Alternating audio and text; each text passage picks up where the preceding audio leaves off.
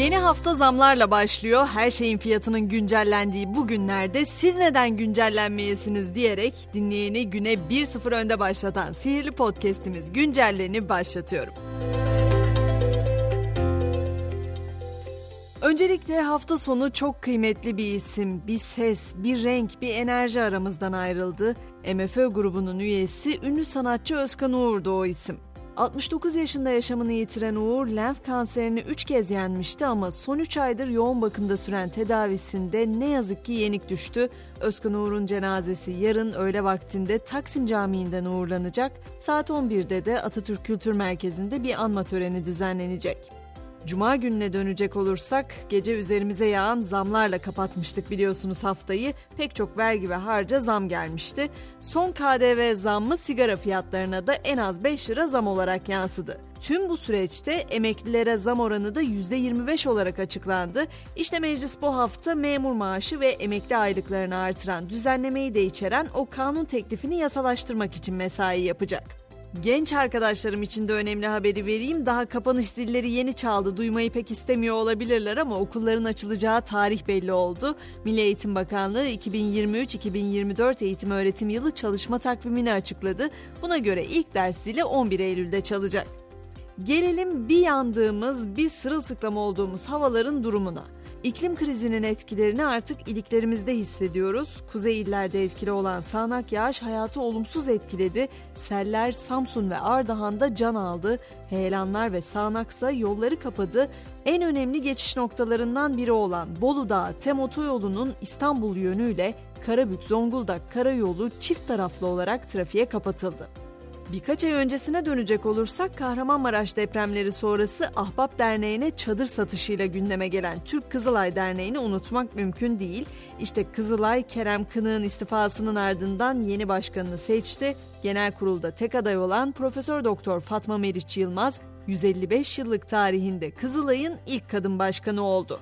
Bu arada yaşanan deprem felaketinin ardından Hatay Spor yeni sezonun ilk hazırlık maçında dün Hulsti ile Bursa'da karşı karşıya geldi. Mücadele 1-1 beraberlikle sona erdi.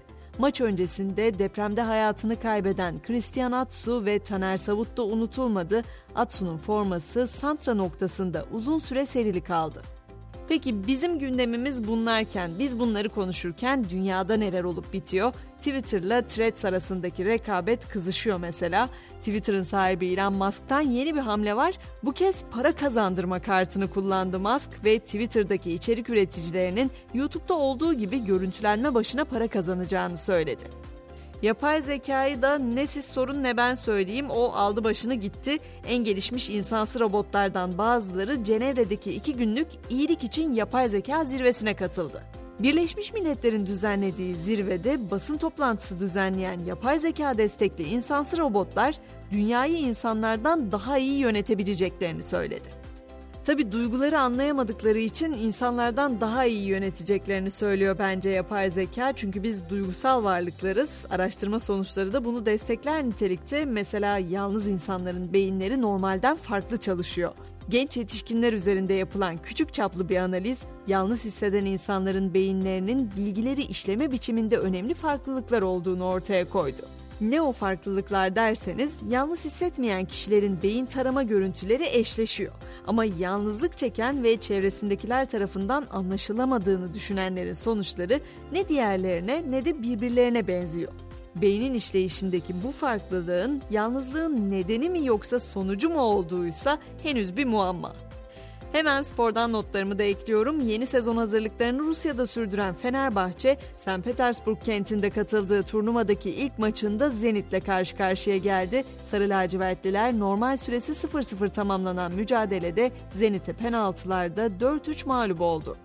Galatasaray ise Arjantinli golcüsü Icardi transferinde mutlu sona çok yaklaştı. Yıldız oyuncuyla daha önce anlaşma sağlayan sarı kırmızılı ekip kulübü Paris Saint Germain'le de 10 milyon euro bonservis bedeli karşılığında anlaştı.